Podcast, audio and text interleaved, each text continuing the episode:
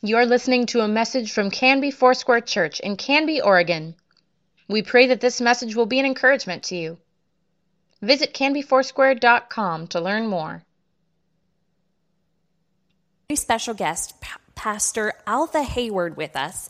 And Pastor Alpha and Monica pastor Revolution Foursquare in Lents, Portland. And let me tell you, they genuinely live lives for sharing the love and grace of Jesus Christ in their community. They keep the company Jesus kept, both in terms of people inside the church and people outside the church. They live that day in and day out. They have an incredible event called Day in the Park, where they take over a park in the neighborhood and find ways to creatively share the gospel with people who wouldn't normally want to come inside a church. And they do that. And so they live, breathe, eat, and sleep evangelism evangelism. So we are beyond honored to have them here. And I'm so excited to learn from them. So, Pastors Alpha and Monica, would you please come up? Thank you, Joy. Appreciate you. Good morning, Canby Foursquare. Come on, good morning, Canby Foursquare. Just because it's first service don't mean we can't have some, come on, right? This is my wife, Monica. Hello. Before I get going, I, I want to let her share whatever she wants to share. Um, just a little bit about us. We um, have been married 20 years this August, yeah. yes. And uh, thank you. Blissful years, huh, babes? Yeah. um, we have three daughters. Our oldest is, as part of our testimony, she'll be 20 um, January 2nd. We have a senior in high school uh, Kaylina. We have second one senior in high school, and then we have a third who um, goes to North Clackamas Christian, which I saw one of the ladies there. Um, but uh, yeah, we've just been in ministry for pretty much our whole marriage, and we start off in youth ministry ten years. Um, mm-hmm. We've done this is our third church plant. Uh, first as senior pastors eight years ago, and so needless to say, um, when you say yes to the Lord and you say, "Lord, use me," and you just uh, surrender your life to Him, uh, the adventure begins. And the Lord has taken Alpha um, and I places we probably never thought um, the Lord would take us or use us, and yeah. has given us opportunity to share His word um, from the homeless man on the street, um, the prostitute, to people who are very affluent, which is just really amazing how the Lord, um, His word goes forth everywhere and it doesn't return void, and it's for everybody. And so, um, in Alpha and I's heart, we both just really love people. Um, we love to see God transform lives. And it is the Word of God at the end of the day. God has so burned that in my heart that um, it's not us. It's just us being willing to use, um, just be willing to use by the Lord, His Holy Spirit, and His Word, which is uh, transforming and powerful. And so I just leave you before Alpha preaches. Um, I just leave you with this strong conviction in my heart that it is very, very important to be in your Word every single day. It's because this Word transforms your life. Um, your pastor here gets up and preaches a dynamic message, I'm sure, on Sundays, but that's not enough. You know, that is, it's good. It's good to be in worship with your brothers and sisters and bring people here. But at the end of the day, where the growth really happens and where the Lord really speaks to you is in His Word. And so I just really encourage you with that and let the Word transform your lives and just surrender everything to Him and let the adventure begin. Amen. Thanks, babe. The Bible does say, let the word of Christ dwell in you richly. Amen? Dwell in you richly. And um, Pastor Ron and Annette are awesome people, special people. And I want to say something, Canby Foursquare, y'all do family really well. You do family well. Go ahead, give yourselves a round of applause. That's good. A lot of churches struggle with being a family. And I just want to encourage you that if you're one of those kind of people that come to this church and you don't ever talk to anybody, you try not to sit next to anybody. Don't blame this church that you can't get connected. Because this church loves you and wants to connect with you, wants to build relationship with you. And there's people in this church that love you enough not to leave you the way that you came in. Amen. And that's real love, right? That you'll build relationship, you'll disciple people, and you'll show them how to walk with Jesus, whether they want to agree with you or not. Come on, somebody. And um, a long time ago, my pastor that we planted our church from, we used to go to Eastside Foursquare Church with Pastor Eric Bain, and um, he went to this church. So our pastor went to this church, started Eastside Foursquare Church, and then Revolution Church got birthed out of that. So praise the Lord how relationships happen. I, I came to this church years ago with my youth group. I think I was a sophomore in high school, and me and a friend of mine attempted to do some Christian hip hop music here in your youth center. And uh, what better place to come than Canby, where everyone's from the country, where they don't like rap music anyway, right? So, you know. But um, that was when Jim Hanson was your youth pastor. And uh, my youth pastor was Bill McKee. And uh, Bill McKee and, and his wife and their family attend our church, and Bill McKee is our executive administrative pastor. So, see how things, you know, family's important. But what I want to talk to you about today is on, on the subject of the company that Jesus keeps, because even though we love church and we love church family and we love having a family, the Lord also instructs us that if you're a, if you're a Bible believer, I'm not talking about believer the way everybody else wants to be, you know, believe believer. I'm talking about a Bible believer. Then you go from being a Christian to being a disciple. If I say something that's the truth, could you say amen? amen. It means you go from being a Christian to being a disciple. And, and when you become a disciple, you begin to grow in your relationship with the Lord, but also in, the, in what He has called you to do. And what He has called you to do is for the purpose of advancing His kingdom. Amen. And so being a, being a Christian and, and coming to church is not just about coming to church, but it's about being the church. Just like preaching the gospel is not about just preaching the gospel, it's about being the gospel. So th- there is something about being God's uh, hands and feet extended everywhere He goes so He can use us to do whatever He wants. And sometimes what He wants is not what we are comfortable to do. You ever hear people say stuff like, that's not my gift? You know what? That's not my anointing. That's not my gift. Well, I want to tell you that if that's what you tell people, I, I want to expose the cop out. It's just a cop out.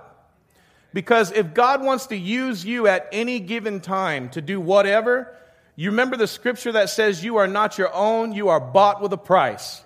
The same blood that covers your sin and saves you and saves me is enough for somebody else to get saved. Amen. Right? And so there has to be something inside of our hearts that along with being discipled, along with being connected, along with growing in the grace and the love of Jesus, there has to be something in us as a Bible based Christian that has to have some kind of willingness towards anyone who doesn't know Christ. And sometimes that's a you're on the bus or you're, you're on the street or you're at the grocery store and God says, go talk to that person now. And you're like, whoo, you know, and that's like going on right now. And then there are some times where you work with somebody or your neighbors with somebody and it takes some time. But either way, God just wants people who are willing. You know? You could, can I tell you a secret? You can be anointed all day long. If you don't have willingness, you might as well stay at home. God can do a whole lot with willingness more than you can ever think of to change somebody's life around. You know, I, I, could go through story after story of, of telling you things about even some of the people you know, like Billy Graham and Luis Palau, and how they got saved, and, and how, the whole, how the whole story happened, going all the way back to the 1800s and 1900s, and how that person affected this person, and that person affected this person, and this person. Then all of a sudden, here comes Billy Graham. Or here comes Luis Palau. Okay? Or here comes Aimee Semple McPherson. And it was through a nobody that decided to tell somebody about Jesus. And so, the company that Jesus keeps, well, I, I probably don't even have to tell you, Jesus hung out with everybody. Before I go there, I want to reiterate a passage of Scripture that all of us should know, especially being Foursquare. is Acts chapter 1, verse 8.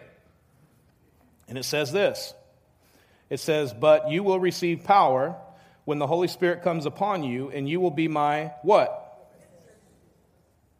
Witnesses. Can somebody tell me what a witness is in reference to this scripture? I'm not talking about being a Jehovah Witness. Somebody who shares the gospel, right? You shall be my witnesses, telling people about me everywhere in Jerusalem, throughout Judea and Samaria, and to the ends of the earth. Can you look at somebody and say, You're a witness? Look, at the next person. Hey, you're a witness. I just want you to remind them because I, as we read what the Bible says and we get into this, sometimes it's easy to think about how this is good for somebody else. This is good for you, just like it's good for me. Amen? Even pastors, man. Like, the way I'm wired, I can't sit at a desk all day. I can't do it. I really can't. Um, as a matter of fact, that would be like a form of fasting for me. I can't do that. I can do it for a limited time. I got to have breaks from sitting down. Isn't that weird? I got to have breaks from sitting down at a desk, researching and emailing and answering phone calls and, and calling people. I just can't do those kind of things very well. But I like to do things that have to do with like doing, working with your hands and interacting with people. I like doing that. And um, we have to be careful about this thing called a bubble. And as Christians, sometimes we grow up believing that it's perfectly fine to embrace a bubble of protection. Here's the problem with that bubble of protection is the bubble is something that we build. If I'm going to be in a bubble, let it be something that the Holy Spirit provides for me, not something that we build. You see, and what happens is is if something is um, making us feel uncomfortable, then we don't want it in our bubble. And we got to be careful with that. Because then what you do is you cut out different cultures of people, you cut out different races, you cut out different people groups based on what they look like or, or the way they talk or the way they smell. And we, we got to be careful with that because as believers, as Christ has called us to be, we, we can't be in these bubbles where God won't use us or can't use us to do other things for his kingdom. We've got to love people. We've got to learn to love people where they're at. And we can't have the expectation upon people that they should be acting like Christians when they don't even know who Christ is. You know, and I understand, you know, you want to protect your kids. It's not like you want to just start letting your five year old watch rated R movies and stuff like that. You know, I don't believe in doing things like that. I don't think you should go into something that could be really unsafe for your family unless the Holy Spirit has told you to go. Because there will be missionaries that will stand up here and ar- argue with you right now, right? But when the, when the Lord says go, then you got to go. And you can't let fear of something bursting your bubble keep you from fulfilling the mission that Christ has called all of us to do. Amen? Amen? So, even if you say, Well, I don't know how to talk to those kind of people, well, Jesus knows how to talk to everybody. And it's not supposed to be you that's doing the effective reach anyway, it's Jesus in you that's going to do it. And the Holy Spirit will give you the words to speak at the right time, but He only needs one thing somebody who's what? Come on, man, you guys are awesome. I love it. So, in Mark chapter 2, verse 13, Mark chapter 2, verse 13, once again, Jesus went out beside the lake. Mark 2, verse 13. Once again, Jesus went out beside the lake. A large crowd came to him, and he began to teach them. And as he walked along, he saw Levi, son of Alphaeus, sitting at the tax collector's booth. Follow me, Jesus told him, and Levi got up and followed him. While Jesus was having dinner at Levi's house, many tax collectors and sinners were eating with him and his disciples, for there were many who followed him. And when the teachers of the law, who were Pharisees, saw him eating with sinners and tax collectors, they asked his disciples, Why does he eat with tax collectors and sinners? On hearing this, Jesus said to them, It is not the healthy who need a doctor, but the sick.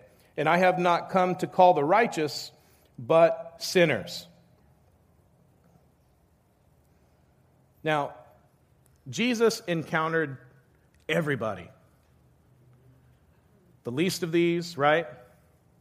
He, he encountered people like tax collectors who had the reputation of being what? Thieves, betrayers, extortionists, and bullies.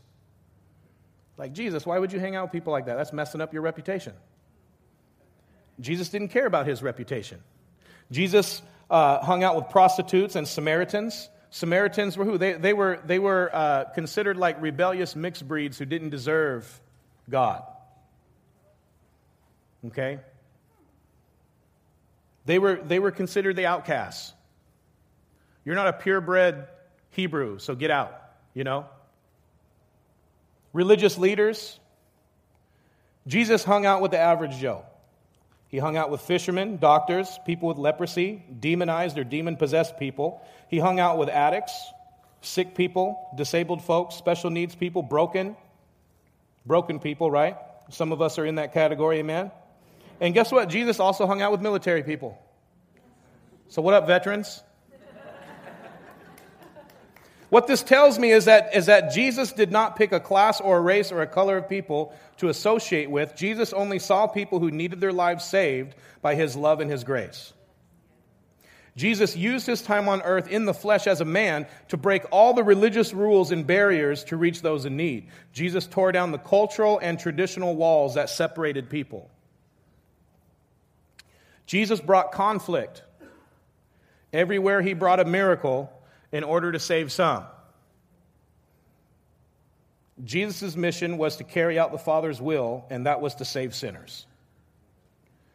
Jesus chose 12 men to be his disciples, and they were literally the dirty dozen fishermen, tax collectors, doctors, and the average guy. And one that, that catches my attention a little more than the others is Judas. Because in this group of 12, there was Judas, and he was the betrayer. He was the one that took the 30 pieces of silver, turned his back on Jesus and all the other disciples. He was stealing money from the purse the whole time. Can I ask you a question? Do you think Jesus didn't know that? I just want, want it to sink for a minute. I'm going to drink this water. Jesus knew Judas's heart was not right. And he knew Judas was stealing money. But I'm amazed at how Jesus allowed him to be part of the 12. He continued to disciple him. He didn't eliminate him from his job. Jesus did things a little different than us. I mean, if it was me and I was in charge and I knew you were taking money, I'm like, you're fired, dude. You're out, you know? And some people believe, well, Jesus, you know, allowed him to hang out because it was part of the predestined plan, you know, for him to. You know, I'm not a Calvinist, so I, I don't really follow all, all of that too well. Because I believe that if Judas wanted to get his heart right, he could have, just like you and I can. Now, but Jesus knew who this man was, and he didn't just throw him out. Can I tell you something that we do sometimes that is, that is just a big mistake as the church, as Christians? Is we find out some flaws in people and we want to kick them out. If you really want to make a difference, don't kick them out because all you're doing is making it easier for you. And Jesus never said discipleship would be a piece of cake. You know, sometimes you got to spiritually whoop people you got to say, man, I love you enough to whoop you. You know what? You're going to get disciplined for what you did, but we're not letting you go. You're going to get disciplined. You're going to go through a process, but we're just not going to let you go because we love you. Now, if you want to run and you want to go, that's on you. But our arms are open. But we're telling you what love and help looks like. We're not going to let you tell us, we're going to tell you what it is. You see what I mean? And that's what we got to do. So when you're a church that says, we love our community. We want to welcome everybody. You got your arms wide open, and people start coming, and you're like, oh, wait a second. Don't, no, no, don't, don't do that. No, what are you doing? No, don't do, no, no, no, no, no. If you do that, you can't come here, right? So we got to be a little more thoughtful and strategic in what we're saying with what we're saying. But there needs to be something in place that says, I know how to minister and help people who are struggling this way or that way, so let's do that. Amen? And I just think it was pretty awesome in the Bible that Jesus knew what Judas was like, and he still had him be a part of the team. And I use that little piece of information just for us to think about the fact that before we want to be quick to have somebody be released or thrown out of the church, let's really think about that. Let's prayerfully think about that. Amen? Remember, if you're just doing something to make your life easier, it's probably wrong. If you're just doing it to make it easy for you, it's probably wrong. How, how many youth pastors in the house, youth leaders, youth pastors, people involved in youth ministry in here? How many of you? None? They're all serving right now? Okay. I was a youth pastor. My wife was a youth pastor, right? We, we, we did that for, and wasn't there some people in your youth group that you were like, I'm going to call your parents and you're never coming back here, right? You're never coming back here again. When, when we were youth pastors, I was not paid to be a youth pastor. I wasn't paid to ministry for years and years. And um, I'm still bivocational, but I do receive some pay from the Lord. Come on, praise the Lord, from the church, you know. And um, so for years we did it for free. And it, the thing that was cool about it is I'd look at some of these kids, because only half of them went to my church and the other half came from the neighborhood, and I'd say, I am not paid to be here. I'd tell them, I'm not paid to be here. I'm here because I love you. And if you can't deal with my little bit of rules that I have for you, then you don't need to come here and hang out and kick it. I'd say, so go home. And you know what? None of them would go home. They'd stay there. Because they knew I loved them. And it's amazing when love is stronger than the circumstance that's going on. Let love, you, you know, your love from Christ that you've received, you know, the Bible says, freely you have received, freely give. You're not going to be able to give to nobody what you haven't received from somebody right? You have to receive all that awesomeness from the Lord so that you could give and administer that awesomeness to other people. Otherwise, all you're doing is working. That's all you're doing is a job. And you know the difference between somebody who serves the Lord because they're loving it, because they received His love, and somebody who's just doing a job. Usually, the people who are just doing a job, they don't last very long. But people who are doing it because it's their acceptable form of worship, because they're so in love with Jesus, they stick around for a long time. So we got to make sure that we're doing what we're doing because we love the Lord. We got to receive love from the Lord so that we can give love from the Lord. Does that make sense? I can only give you what I've received. You know how people talk about grace? If I understand grace, I can give grace. But I can't just understand it right here. It has to be flowing all up in me and through me so that it, it really just permeates out of me when I'm around people. Amen. It doesn't have to be nothing I work up. People who are worshipers, you know they're worshipers because they're always worshiping. And they always want to worship harder and they always want to do more stuff. They always want to get louder. They always want to jump. They, and that's all right because that's what worshipers do. And what's the worshiper do? Try to pull the worshiper out of you. I guarantee you, nobody on this worship team came up here to worship God for you. They do what they do to encourage us to do what we already should be doing. How much time I got? Okay. Look, as we read in Acts, we receive power to be his witnesses, right? Jesus was a great friend to people. He hung out with Mary, Martha, and Lazarus, Mary of Magdala. That's just some of the people that he would hang out with. But Jesus had friends, and he called his disciples friends. Amen? He had four brothers as well. Jesus had four brothers. He was connected emotionally to his disciples. Do you agree with that? He was connected emotionally to his family and his friends. He wasn't so mission minded that he didn't care about people. You know what's a dangerous thing to ask somebody to do in church? Is to connect emotionally. Because people get hurt in church. Has anybody been hurt by anybody in their own family? Have you? Somebody in your family hurt you before? Why would you think it can't happen in church? Somebody gets hurt in church, I man, I ain't going to that church no more. I got two words. Grow up. I've been hurt by the church, man. I almost quit. You know that? I almost said, man, I don't want to do this kind of stuff no more. I just want to stay an evangelist. Then I can go and preach and I don't have to do nothing with people. Just preach and then let the church, you know, all the churches do everything else. But God called me to be a pastor, so it is what it is. And He gave me all girls, so it is what it is. I mean, He was change, He's changing things in me, you know? I used to have a serious, like, honestly, like, like a demonic anger problem. And the Lord set me free. Like He's done a change inside of me.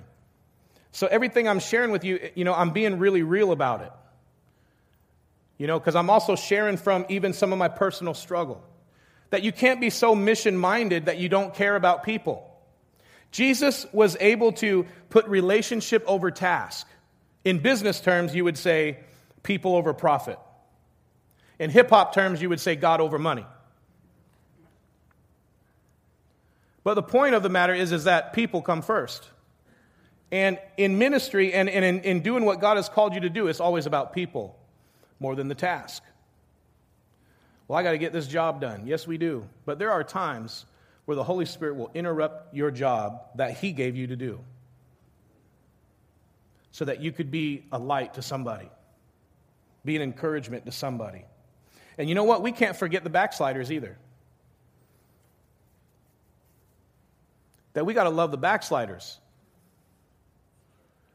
I backslid. 17, 18 years old, I was, I was living like hell, man. And you know what?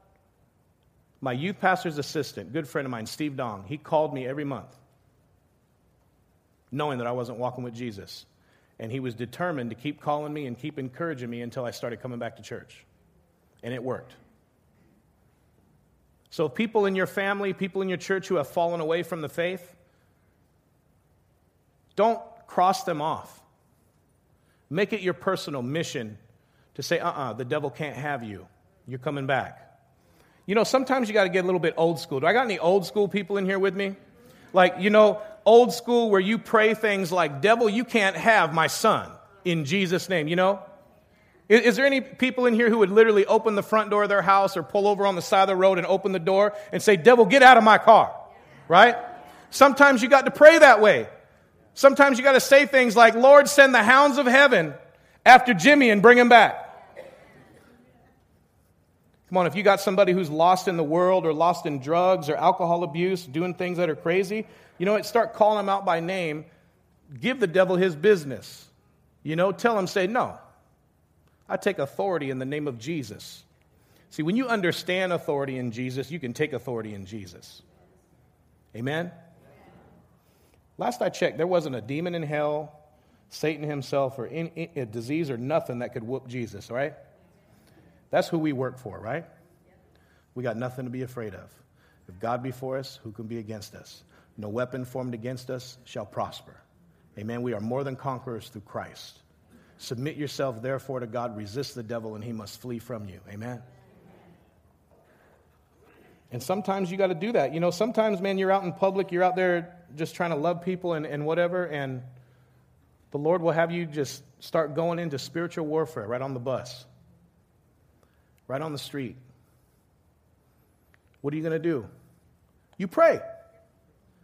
And you say, Come out in the name of Jesus. Amen? And you watch God get the glory. Amen? You don't, you don't say, You know, I'm not sure how I am about that stuff, so I'm just going to not go to those places. Well, what if the Lord tells you to go? Then you got to go.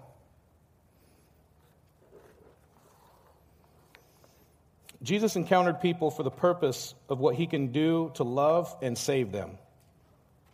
Jesus mentored and trained his disciples. He wasn't their little buddy, and he never avoided conflict. Number three, Jesus was very intentional about his mission, but he had the compassion to care while being focused. Number four, Jesus includes us all to be a part of his plan, knowing that you and I have problems. That's right. You know how you try to take yourself out by telling Jesus you got too many problems that he can't use you? Do you know anything about the 12 disciples that we just briefly mentioned? They had more issues than Sports Illustrated, you know? Number five, Jesus never let any kind of disability or sickness keep him from people. You know how sometimes you're like, you know, I'm going to avoid those kind of people or this. You know what? Jesus never did that. He left it open to anybody. Number six, Jesus did fellowship with unbelievers. He ate and he drank with them, but Jesus did not act worldly and stupid in order to relate with people. You know what? I'm tired. This is where I'm going to close on this little rant right here. Is I'm tired of when people put Jesus' name on stuff that they shouldn't put his name on. And I don't believe that you have to be sinful to be able to relate with people who are going to hell. I don't believe that one bit. Be the Jesus that God has called you to be. Wherever He puts you, wherever He places you, and you be you. Be yourself. Don't go looking for conflict, but don't avoid it either. But have that big heart of love that says, you know what, man, I'm going to love you into the kingdom and you don't even know it right? Pray for them, love on them, engage in conversation, but don't argue with people. Don't, you know, this, this guy I used to work with, he was, a, he was boldly proclaiming he was an atheist. Oh, yeah, I used to go to church, man. Used to do this, used to do that. I don't believe in that stuff no more. I'm an atheist. Just really, really out, outward about it. But every once in a while, he'd ask me some questions, of course, as, as a lot of atheists would do, because because they like conflict. A lot of them do.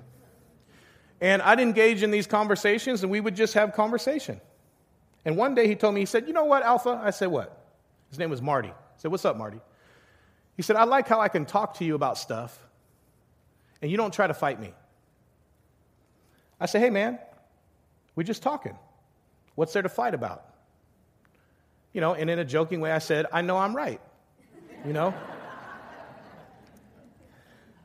And uh, we had that kind of relationship where we can be sarcastic and kind of joke with each other. But one day he called me, just out of the blue. He called me up.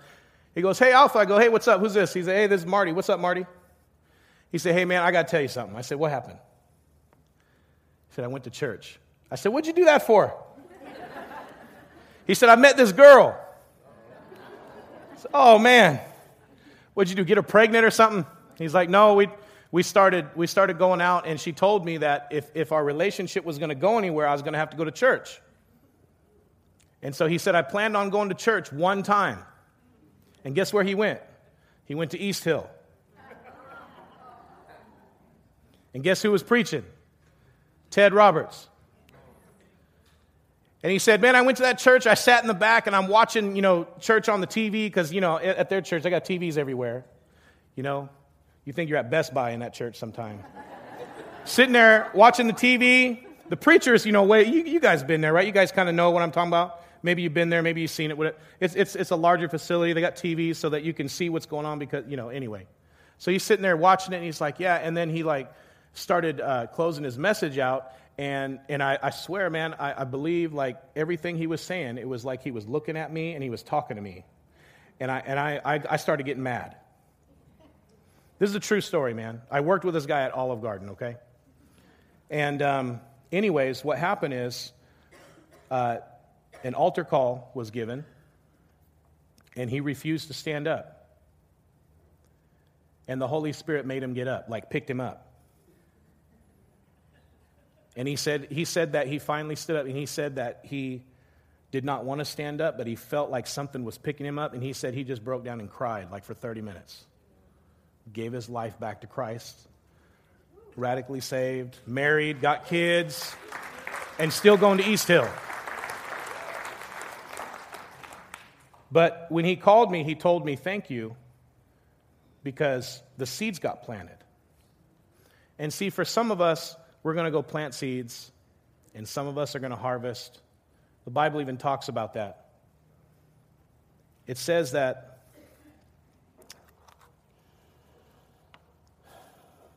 in John chapter 4, you know, the, the story about the woman at the well.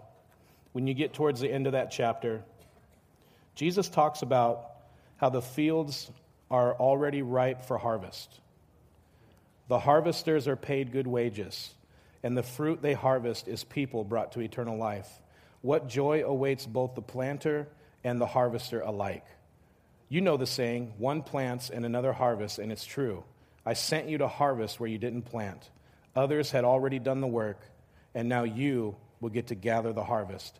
And I just want to say, in the name of the Lord, that I believe that's a word for Canby Foursquare Church. I believe that is a word for you that God is calling this church to harvest in this community for seeds that you didn't plant. That the harvest time is now. So I want to encourage you to be intentional about being a bunch of evangelists in Canby, in Clackamas County, and wherever God has placed you. I want you to start being the kind of people who are prayerfully always looking for opportunities to share Christ. And if you feel convicted right now because you're like, you know what, my life is not right, I, I, got no business telling people about Jesus, well, then you know what you need to do? Repent. Stop giving the excuse about your shortcomings. Jesus died for your shortcomings. He died for your shame. He died for every single mistake you've done or you're going to do tomorrow. He's eliminated your no so that you can say yes. And if your life is not right, then repent. The Bible says that if we confess our sins, He is faithful and just to forgive us of our sins and to cleanse us from all unrighteousness. And that's all you got to do. If you're in this church today and you don't know Jesus, maybe someone brought you, maybe you got dragged in kicking and screaming. Maybe you're a teenager and you're like, I hate church, I refuse to be here, but I got talked into it, or I got made to be here because I got in trouble, whatever. I want to tell you something, man. Jesus is the best decision you'd ever make in your life. He'll, he'll take your life and make it so much better than you could have done yourself. He'll put you on an adventure you, you would, you'd probably think twice about. So I want to pray for you. I want to pray that the Lord would just bless you with the anointing, the fearless anointing to be evangelists. I want to pray for anyone that's not walking with Jesus. And I want to pray for anyone that knows people close to them, in their family, in their friendship, that have backslidden and walked away. Can you join me in that? Will you stand with me? Now, I believe you have you have like information on your seats, right? Behind your seats. If anybody makes a decision to follow Christ today, I want you to take out that piece of paper behind you. I don't care if it's an offering envelope, whatever it is. You put your name on it, put the contact information that you feel comfortable with, okay? And you put it right up here in the front for Joy, and she'll grab those. And somebody will call you and they'll pray with you. They'll encourage you. They'll get you plugged into this church so you can grow in the Lord, okay? Let's pray together. Father, in the powerful name of Jesus, I want to thank you, God, that you have included us all in your plan, that you have called us all to be ambassadors for you. But Lord, we also confess to you that we have shortcomings, we have weaknesses, we have fears. But Lord, if you'll take our willingness and if you will forgive us of our faults, Lord, we will say yes to you. And if that's your heart, if that's your prayer today, then I just want you to say, Yes, Jesus. Come on. Thank you, Lord. And Lord, for anybody that doesn't know you, that needs to make that decision today, this is all you need to do to start this relationship is you just need to say, Jesus, I recognize that I'm not right with you. I'm a sinner but I want to receive your forgiveness. I want to receive your grace. Would you please forgive me? In Jesus' name, amen. Amen. amen. Come on, if you. Thank you for listening. Please let us know if you have questions or would like us to pray with you. You can contact the church office most weekdays at 503 266 4444 and anytime through canbyfoursquare.com.